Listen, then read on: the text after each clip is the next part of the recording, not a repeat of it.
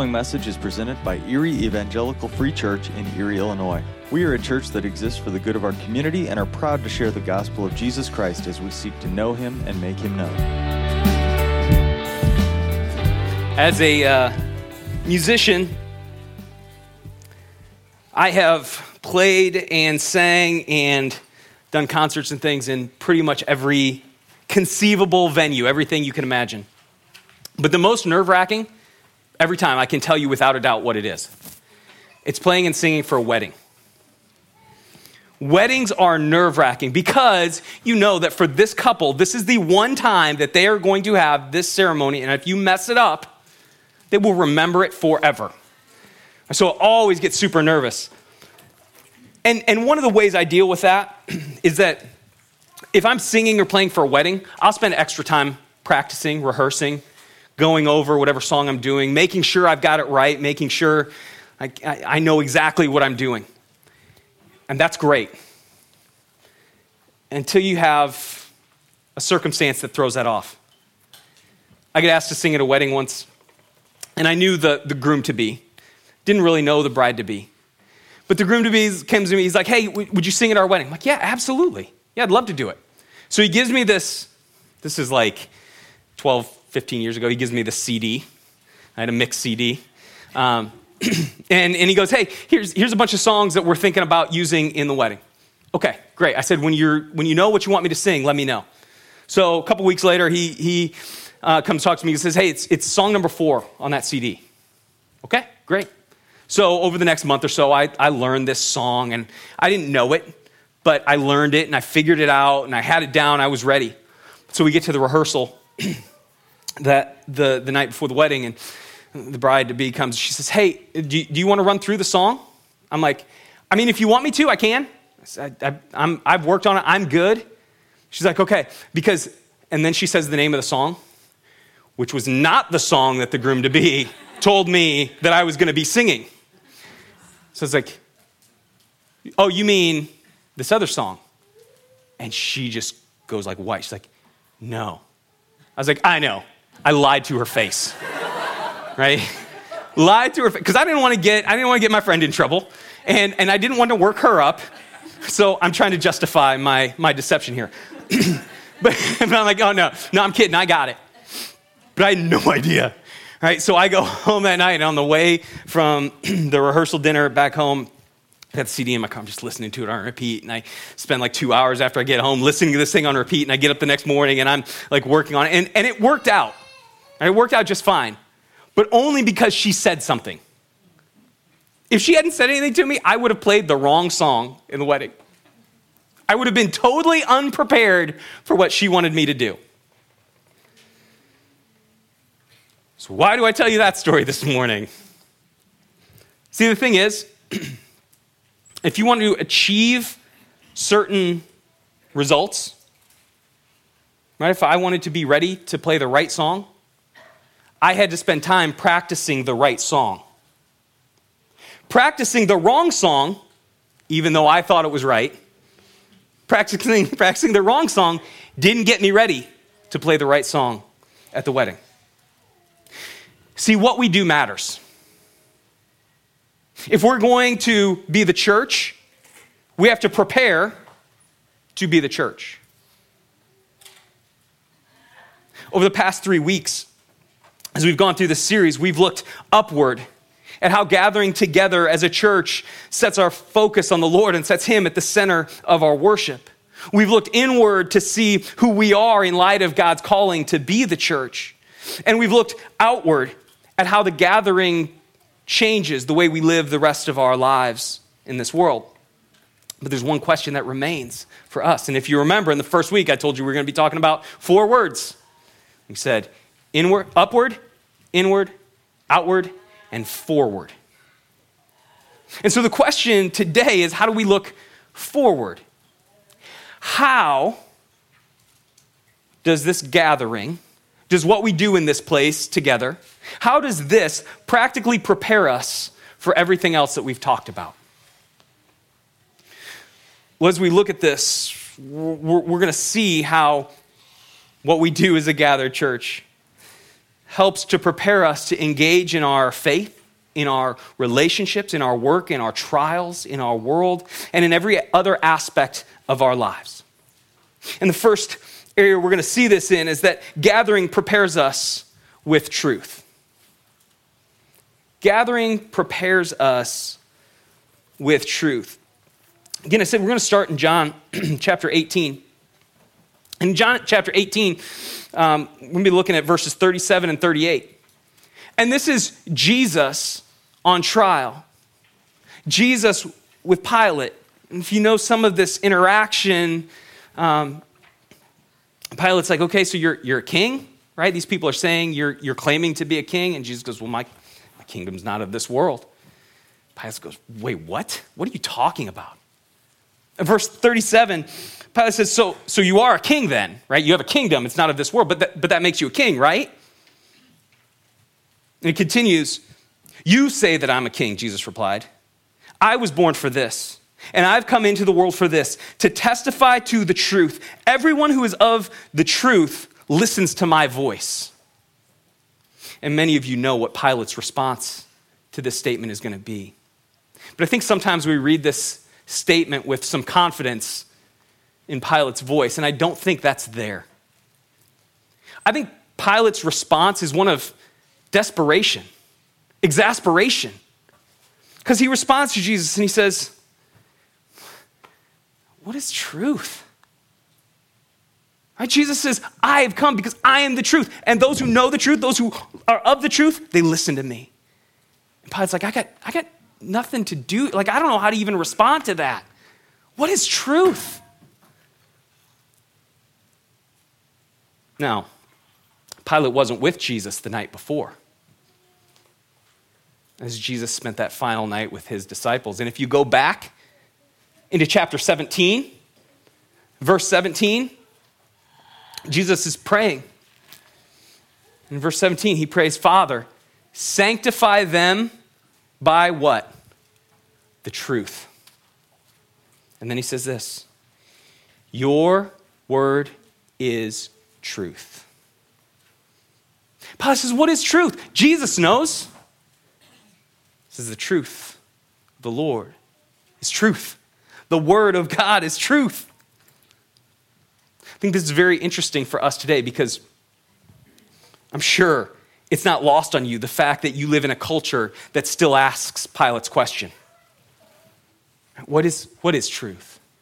There's a skepticism about truth. Sometimes Sometimes there's a push to even deny that there is truth at all. But what's really happened is, is a culture looks at this because what's, what's truth? Just like Pilate, they continue to ask, what is truth? And just like Pilate, they continue to deny Jesus' answer. The word of the Father is truth. See, as human beings, as human beings, you and I and every other single person on the face of this earth, we instinctively understand that there is truth to be known. Even those who deny there's such thing as objective truth know that there is a truth to be known. That's why they searched for it. But as broken human beings, we instinctively look to ourselves to try to find that truth. And as imperfect human beings, we'll never find it there. This is a problem in the culture in which we live. They're asking, What is truth? And they're looking at themselves saying, Well, I got to figure this out. I'm smart enough. I can, I can figure this out. And when they don't, they go, Well, there must not be truth because I can't figure it out. And if I can't figure it out, nobody can figure it out. But the reality is, our failure to find truth in ourselves does not imply its lack of existence. It implies a need for a better source. In our house, there's a game that gets played called Hide the Remote. No sibling wants another sibling to change the channel while they're out of the room. So the remote gets hidden, which, you know, fine, whatever, right? Until Aaron and I want to sit down and watch something that doesn't have cartoon animals in it. Look, we're, we're looking in the couch cushions, We're looking in the cabinets. We're looking in kitchen count, you know, kitchen cabinets because who knows where it wound up. Right? And it just like a week and a half ago, we were playing this game. And Aaron and I finally like, who had it last? Okay, we, we knew which I'm not to throw them under the bus. We knew which kid had it last. And we called them in.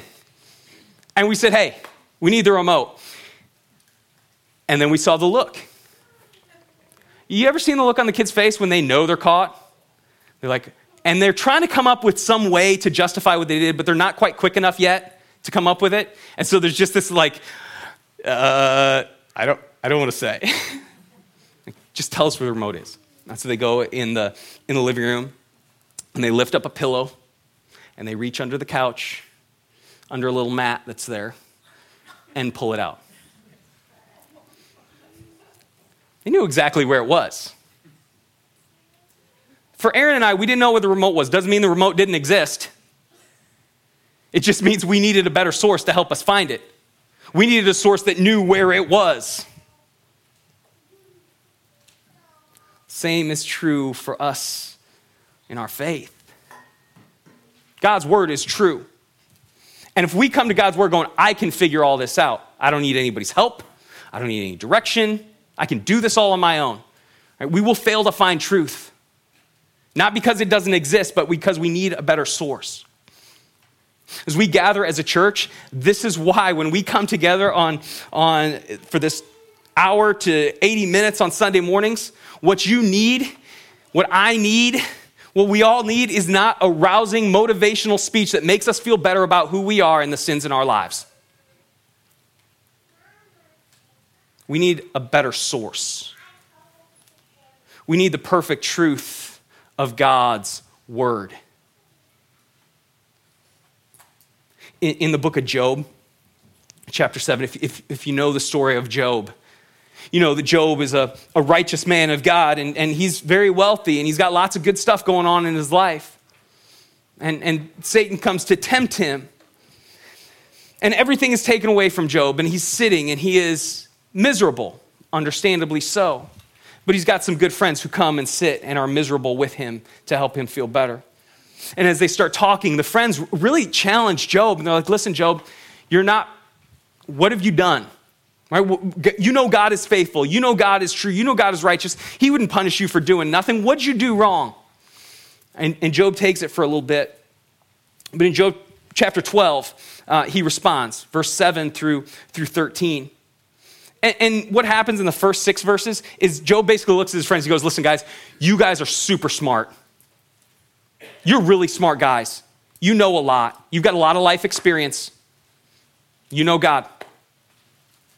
So do I. Right? You're not alone in this. I, I know God too. I'm smart too. I've had experiences too. But then verse 7 through 13, he says this But Ask the animals and they will instruct you. Ask the birds of the sky and they will tell you. Or speak to the earth and it will instruct you. Let the fish of the sea inform you. Which of these does not know that the hand of the Lord has done this? The life of every living thing is in his hand, as well as the breath of all humanity. Doesn't the ear test words as the palate tastes food? Wisdom is found with the elderly, and understanding comes with long life. Wisdom and strength belong to God. Counsel and understanding are his. See, again, what Job is saying is you guys are smart, you know a lot, and you know God's word, and you know how this works out. That's fine. But realize that you don't know everything.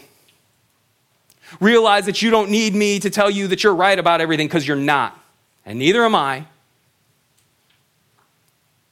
But God's word is true. With Him, Him is found wisdom and instruction and counsel and understanding. Only in Him and in His word only in the Lord do we find truth. Again, this is why, as a church, our foundational approach to teaching uh, on, on Sunday mornings is we teach through books of the Bible. We teach through God's Word. Right? Yeah, we take times like this where we step out of that for a brief period, but the main course of the feeding of our hearts, our minds, our souls is from the Word of God. We teach systematically, verse by verse, through God's Word because we want to know what God says, what that means, and then how that applies to us. You don't need to know what I think. Most of you probably don't care what I think. That's okay. I'm not offended by that. I know what I think, and I'm not that impressed. you don't need to know what I think. What we need is to know what God says.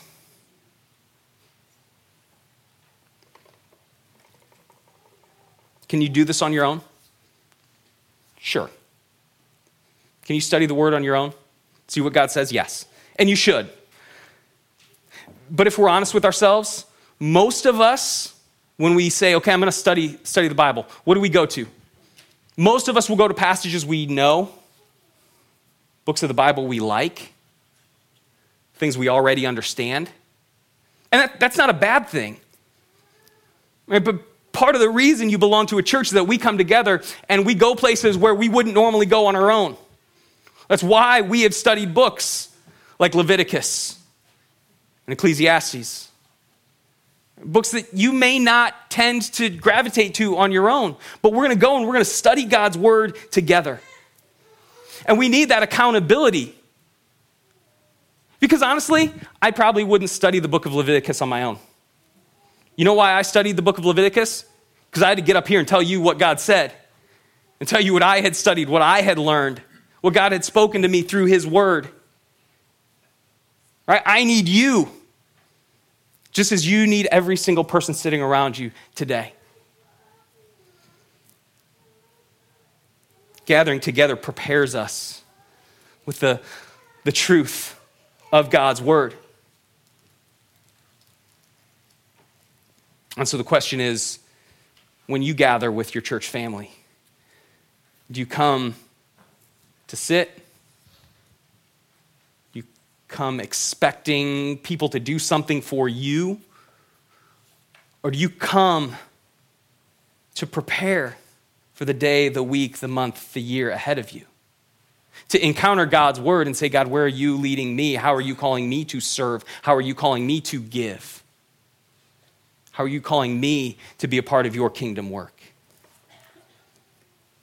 See, gathering prepares us with the truth.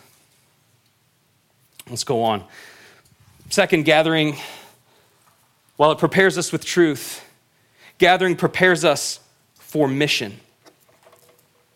Gathering prepares us for mission. Romans chapter 12, verse 1 and 2 says, Therefore, brothers and sisters, in view of the mercies of God, I urge you to present your bodies as, living sac- as a living sacrifice, holy and pleasing to God. This is your true worship. Do not be conformed to this age, but be transformed by the renewing of your mind, so that you may discern what is good, pleasing, and the perfect will of God. for centuries and, and really throughout history. Armies and nations have gone into battle, have gone to war with war cries, with battle songs, with simple chants that they would proclaim as an army, as a group of people, as they went into battle. You, you can find this back in ancient Rome. You can find it during the Mongolian Empire. You can find it eh, through U.S. armed forces. There are chants, there are phrases, there are these things that are uttered by the entire group as they go into battle. Why? Because the unity of their voices is a declaration of a unity for the mission ahead. As the group declares their confidence and their boldness, it makes it easier for each individual to maintain his or her confidence, his or her boldness. And the same thing happens in the church. Same thing happens in the church when we sing. This is why we sing as an act of preparation, because it prepares us for the mission. Right? We lift our voices in unity to sing our theology and prepare for the mission ahead. See, singing is more than just us liking a song and proclaiming it because we feel it in the moment. That's, sometimes that's the case. But what singing is truly about is, is what Paul writes in Romans 12. It's about the transforming of our minds with the truth of God's word as it is affirmed by those around us and strengthened within our hearts and our souls and our minds. Right? Getting together to we, we've talked about this before. Getting together to sing is a weird thing. It's a weird thing that we do. Right? You, you when's the last time you went to a, a, a dinner at somebody's house? Like, well, before we eat, let's all sing some songs. Right? Maybe a few of you have done that. But it's not normal.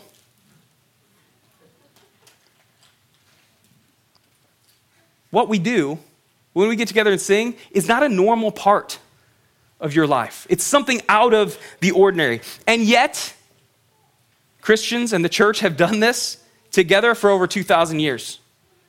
So there must be some kind of purpose and some kind of power and some kind of reason for this. And that reason is that singing embeds God's truth in our hearts and minds so that we're ready for the mission ahead.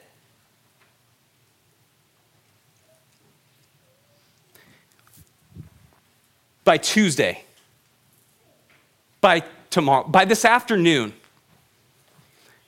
97% of you won't be able to tell me one of the points that I've preached this morning. Right? You, you'll know the general idea, maybe, but you won't be able to give me the, the word for word what each point was. Friday, you will be taking out the garbage and find yourself singing some song that we sang this morning. Right? That, that, is, that is common.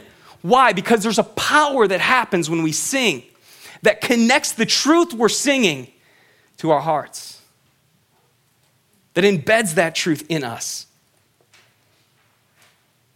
And that is why we sing together.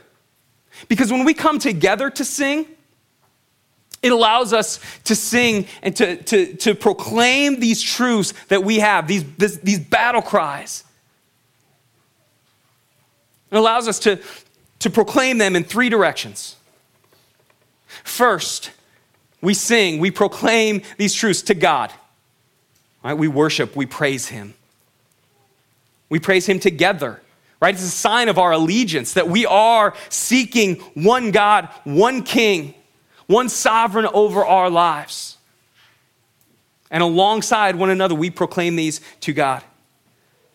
In Psalm 95, verses 1 through 3, it says, Come, let us shout joyfully to the Lord, shout triumphantly to the rock of our salvation. Let's enter his presence with thanksgiving. Let's shout triumphantly to him in song. For the Lord is great. For the Lord is a great God, a great king above all gods. Right, come, let us proclaim these truths to God, declare our allegiance to him together. We, we sing to God. Second, we proclaim these truths to ourselves. And we need the truth that we sing drilled into us the glory, the majesty of God, His gifts, His love, His power. We need that reminder in our lives, don't we? I need that reminder in my life often. When I'm feeling that loss, that, that pain, that struggle that this life can bring. And I can know all the truths about God intellectually, but sometimes it's just that song. It is well with my soul. though Satan should buffet, though trials should come. We sometimes need that singing to ourselves. But here's where this gets so important for us as a gathered body. Yes, we sing to God. Yes, we sing to ourselves. But third, we sing to one another. You realize that as you sit here and sing on a Sunday morning, you're not just singing to God and you're not, not just singing these words so that you know them, so that you're saying them. You are singing them to strengthen and embolden one another. Again, have you ever been at a time where other people are singing and you're sitting there and you just you stop and you just listen? You get the hair on the back of your neck standing up. Because God's just speaking to you through the voices of your brothers and sisters in Christ. That will never happen if you're singing alone in your car. That your brothers and sisters in Christ will be proclaiming that truth over you. And gather so that we can sing to one another. And we sing to one another in these, these songs and with these messages that are, are set for us, for where we are at as a church body. Right? We don't just randomly pick songs that we're going to sing on a Sunday morning. We spend time thinking about them, praying over them, saying, God, what's the message you want to speak this morning? And every song works to, to proclaim this message and this truth with this theme that works through our teaching time, through our scripture reading, through our singing, through our prayers, through everything that else that happens when we gather together. This is uniquely created for us to engage with our God, to love Him, praise Him, to encourage one another. This only happens when we are together as a body.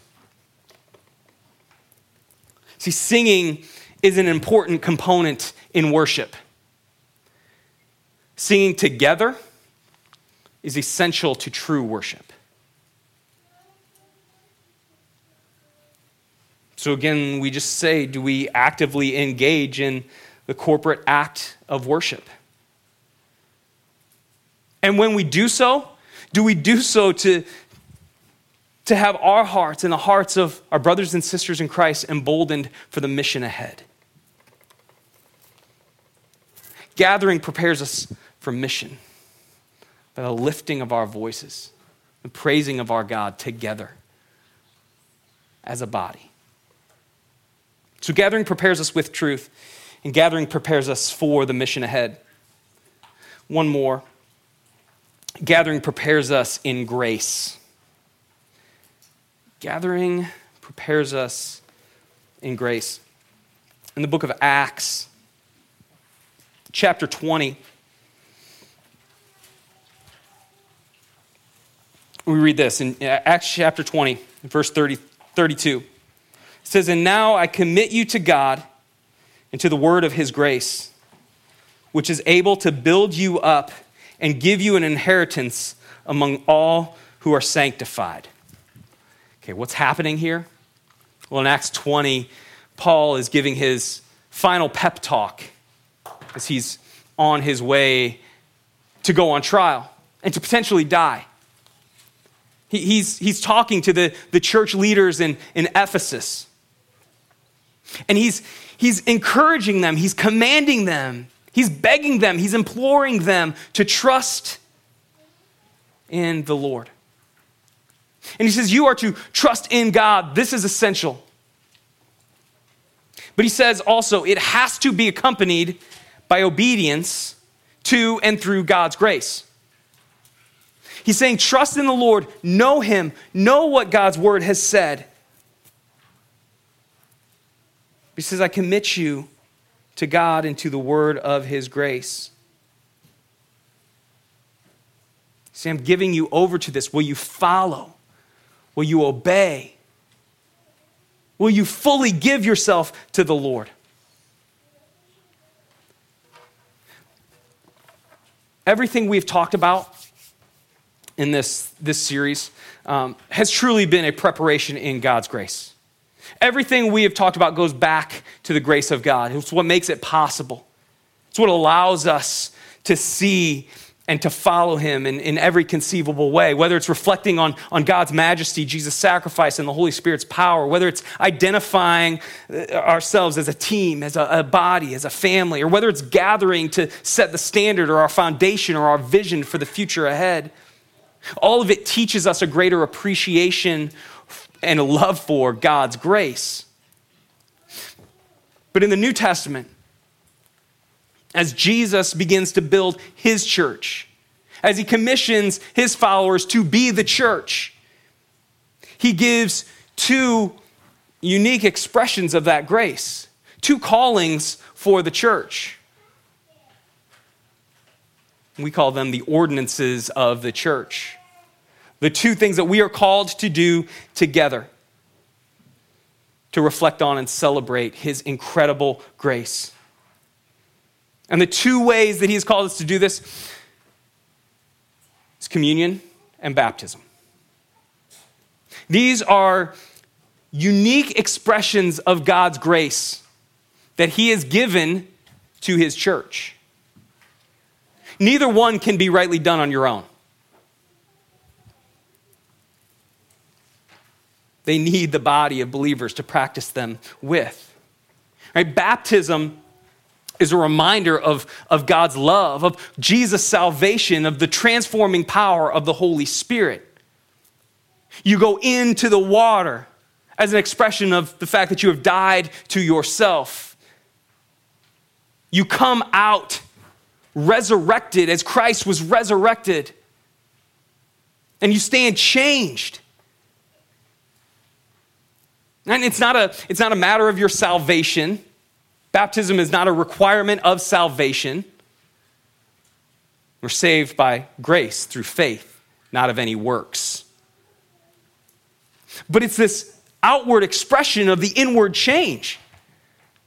Right? The, the analogy I always use is my wedding ring. Right? I'm, I'm married. Am I no longer married? No, I'm still married. This does not decide whether I'm married or not.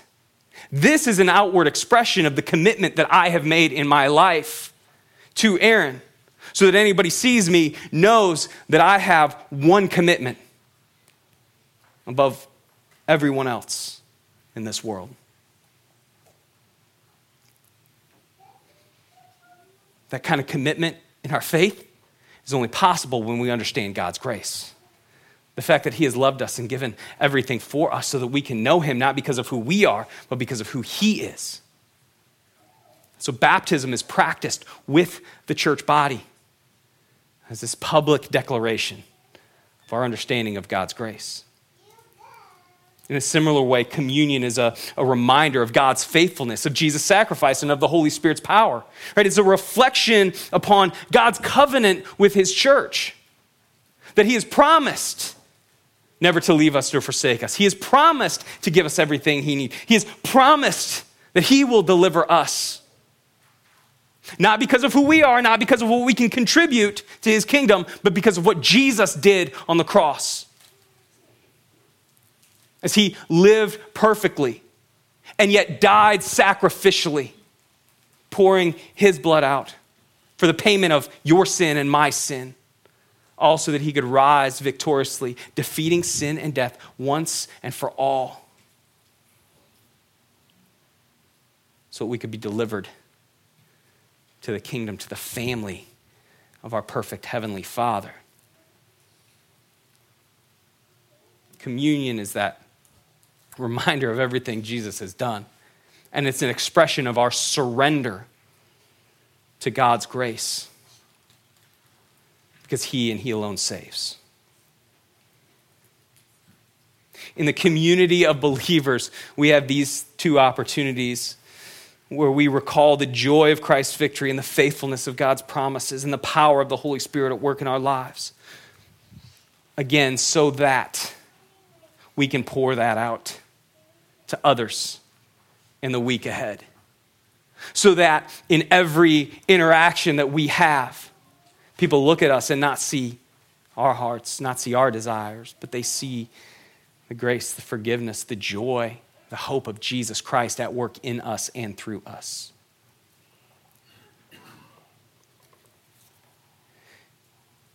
Do we gather together? Do we come to the communion table do we engage in baptism? Do we celebrate all these things, expecting them to be a declaration of God's grace and a reminder of how we are called to share that grace with those that we come in contact with? One last thing.